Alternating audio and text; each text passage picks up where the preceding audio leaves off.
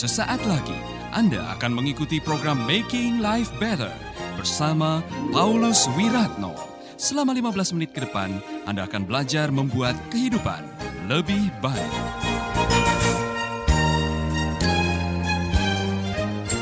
Kita lanjutkan. Saudara-saudara, dia adalah sosok yang mau berkorban. Di dalam kisah ini, dia menyebutkan bahwa dia memberikan atau meminjamkan kuburan pribadinya untuk Yesus. Nah, hanya orang-orang kaya yang punya kuburan pribadi, saudara. Sekarang ini kalau saudara mau kuburan pribadi, saudara harus membayar cukup mahal. Ada satu tempat di uh, Jawa Barat ya, ada bukit khusus yang jadi uh, tempat untuk mengubur orang dan itu mahal sekali, saudara. Dan mungkin pada zaman itu tidak semua orang punya fasilitas untuk memiliki kuburan. Saya mau tanya, kalau saudara mati nanti kuburannya mau dihiasi apa? Ya kan, pakai batu marmer atau barangkali dalamnya ada AC, ya ada toilet, ya. Saudara, kemudian di depan kasih pintu gerbang, kasih nama dari emas, tulisan dan sebagainya. Saudara, yang jelas kuburannya Yusuf Arimatia sangat spesial karena dia orang kaya. Nah, siapa yang mau meminjamkan kuburannya kepada orang yang dianggap sebagai Mesias yang gagal, penghujat Allah yang dihina, apa Yesus orang Nazaret, raja orang Yahudi, itu kata-kata hinaan. Siapa yang mau mempertaruhkannya apa reputasinya untuk menerima seorang yang baru disalibkan sebagai penjahat katanya, dan menampung mayatnya di kuburan pribadinya. Tidak banyak orang yang mau seperti itu, saudara. Ini contoh, ini contoh. Saudara punya kuburan pribadi sudah dipersiapkan untuk pemakaman saudara sendiri. Tapi ada preman kelas kakap yang ditembak kemudian mati di pinggir jalan. Dan sudah terkenal masuk ke koran-koran dan semua televisi menyiarkan. Dan saudara izin kepada Pak Gubernur, Pak Gubernur izinkan saya merawat mayat ini mayat seorang preman kaliber. Saudara-saudara mau melakukan itu? Dan saudara sendiri yang ambil e, mayatnya, dimandikan, kasih kain kafan yang paling mahal, kemudian saudara menaruh mayat preman. Mau saudara-saudara? Tidak ada yang mau. Mungkin saudara akan mengatakan, biarkan saja dia mati pinggir jalan, itu preman kurang ajar. Biarkan mayatnya dimakan anjing dan kucing, misalkan aja. Saudara bisa melakukan seperti itu. Tetapi Yusuf dari Arimatia dia tahu karena dia pengikut Yesus, diam-diam dia tahu bahwa Yesus bukan sembarangan. Dia tidak seperti dua orang yang digantung di kayu salib, dua penjahat yang ada di sampingnya. Dia tahu dan dia mengorbankan makamnya pribadi untuk Yesus. Wow, saudara-saudara. Saya kurang tahu. Apakah Yusuf Arimatia yakin persis bahwa pada hari yang ketiga batu yang dia golekkan itu akan digolekkan oleh malaikat dan kisahnya menjadi kemenangan besar yang akan diingat manusia sepanjang sejarah. Saya kurang tahu. Tetapi bukti bahwa dia meminjamkan kuburnya, kemudian kubur itu menjadi buah pembicaraan pada hari yang ketiga sampai hari ini, saya yakin saudara Yusuf Arematia sampai hari ini senyum setiap kali Paskah, dia akan senyum dan mengatakan, kubur siapa tuh? Ya kan? Kubur siapa itu? Satu-satunya kuburan yang dibicarakan bertahun-tahun, tiap tahun adalah kuburan Yusuf Arimatia. Anda tidak akan pernah tahu bahwa suatu saat apa yang Anda berikan akan diingat oleh orang sepanjang masa. Kebaikan yang dilakukan dengan ketulusan akan memberikan dampak kehidupan yang tidak pernah diperhitungkan. Makanya jangan takut memberi. Jangan takut berkorban. Amin. Ini contohnya, Elda punya HP 2. Ya kan? Kemudian ada teman yang setiap kali mau belajar mati lagi HP-nya, lagi mengikuti kelas, mati HP-nya kemudian dia mengatakan, "Saya memiliki satu HP lagi. Ini HP yang terbagus. Saya kasih kepada kamu." Elda itu temanmu tidak akan pernah lupa sepanjang hidup. Karena apa? Engkau memberikan tepat pada waktunya dia membutuhkan. kubur Yusuf Arimatia menjadi kuburan yang diingat banyak orang. Saya belum pernah lihat, tapi saya pengen sekali ke Israel untuk lihat kuburannya ini. Amin. Haleluya. Mungkin belum ada banyak kuburan di dunia ini yang dikenang banyak orang dan dikunjungi banyak orang selain kuburan milik keluarga Yusuf dari Arimatia. Amin. Kebenaran yang ketiga. Mari kita akan belajar, saudara-saudara, kalimat ini. Di dalam Markus pasal yang ke-15 ayat yang ke-42. Karena Markus menyoroti Yusuf dari Arimatea dengan sisi yang lain. Markus 15 ayat 42. Hari sudah mulai malam ketika Yusuf dari Arimatea datang. Perhatikan baik-baik. Ia anggota mahkamah agama yang dihormati. Anda masih bersama Paulus Wiratno di Making Life Better.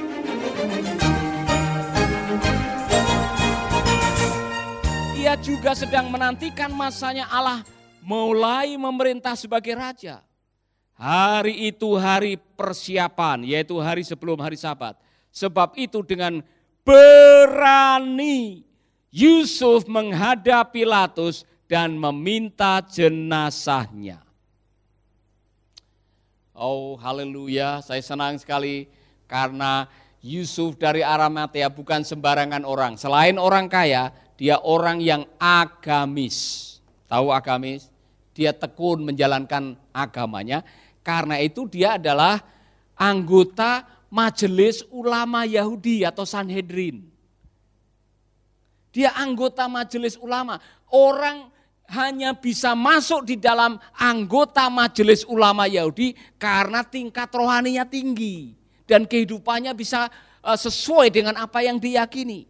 Nah, orang seperti dia, saya mengatakan kepada saudara-saudara, orang seperti Yusuf Arimatia, dia menggunakan kerohaniannya untuk menemukan kebenaran sejati. Tidak semua orang Sanhedrin mempercayai bahwa Yesus adalah Kristus, Mesias yang diurapi. Bahkan banyak di antara mereka yang justru mengharapkan Yesus mati. Dewan agama Yahudi yang pada waktu itu di barangkali kerjasama dengan orang-orang uh, imam-imam dan sebagainya, yang mereka tidak suka keberadaan Yesus. Tetapi diam-diam Yusuf dari Arimatea yang adalah anggota majelis ulama Yahudi, dia mengikut Yesus diam-diam. Karena dia tahu dia benar adanya. Saya kurang tahu apakah dia diam-diam pernah mendengarkan pengajaran Yesus.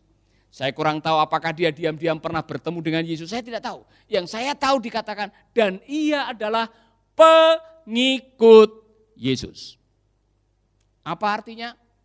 Saya mau mengatakan ini saudara, kalau saudara benar dengan agama saudara, saudara benar-benar menjalankan eh, syariat agama saudara, saudara memahami ajaran agama Anda, dan saudara benar-benar tulus mencari jalan kebenaran dan hidup, saudara pasti akan ketemu Yesus.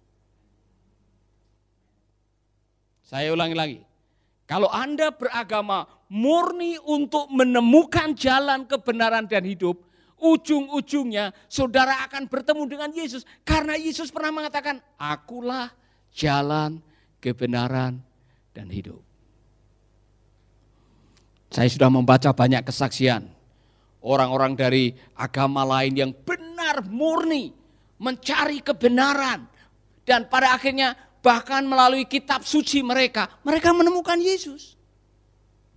Mungkin saudara pernah mendengar beberapa hamba Tuhan seperti Yusuf Roni, Hamram Amri, ya kan, masih banyak lagi sekarang. Dan saya pernah ketemu dengan seorang tentara yang menyelamatkan seorang bapak yang sedang menjalankan syariat agamanya di sebuah tempat yang setiap tahun pergi. Orang itu saat menjalankan syariat agamanya, dia melihat salib. Dan dia mendengarkan ikutlah aku. Dan apa yang terjadi? Dia pulang ke kampungnya, Di tempat ibadahnya dia membangun ruangan khusus, di dalamnya ditaruh salib. Setiap dia selesai ibadah, dia masuk ke tempat itu dan hanya berdoa di depan salib. Dua tahun tidak ada yang tahu, karena dikunci. Satu kali anaknya melihat pintunya itu terbuka, anak yang pertama masuk kaget. Ternyata selama ini diam-diam bapaknya berdiri dan berdoa dan di depannya ada salib. Heboh karena dianggap dia murtad. Tentara yang menyelamatkan ini yang bercerita karena dia yang menyelamatkan orang itu. Saudara, saya pernah didatangi orang waktu sekolah Alkitab, uh, waktu memimpin sekolah Alkitab di Ambon. Orang yang wah, berpakaian, mohon maaf seperti Osama bin Laden. Dan dia ngetok pintu saya dan mengatakan, ini Bapak, Bapak seorang pendeta? Iya benar. Bapak, maukah Bapak membaptis saya? Oh saya kaget saudara-saudara. Saya bilang, nanti dulu, kenapa kamu minta dibaptis? Tuhan Yesus datang kepada saya tujuh kali. Dan setiap kali dia datang kepada saya hanya mengucapkan satu kalimat, ikutlah aku. Dan terakhir tadi pagi Bapak, waktu saya menuju ke airport, saya kerja di airport, dia ada di samping saya. Dia tepuk pundak saya bilang turun dan masuk ke rumah itu minta dibaptis.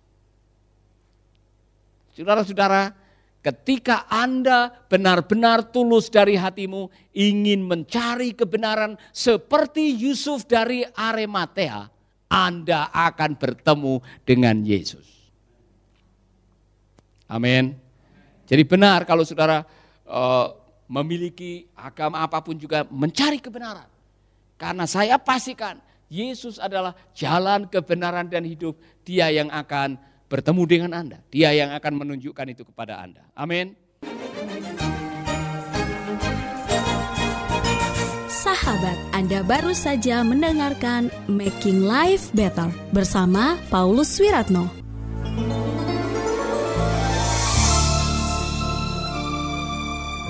Keluarga Gracia, biarlah firman Tuhan selalu menjadi pelita dalam hidup kita sepanjang tahun ini. Dengarkan selalu radio Suara Gracia di 95,9 FM, streaming di suaragratiafm.com streaming atau dengan aplikasi Android Radio Suara Gratia yang tersedia di Play Store.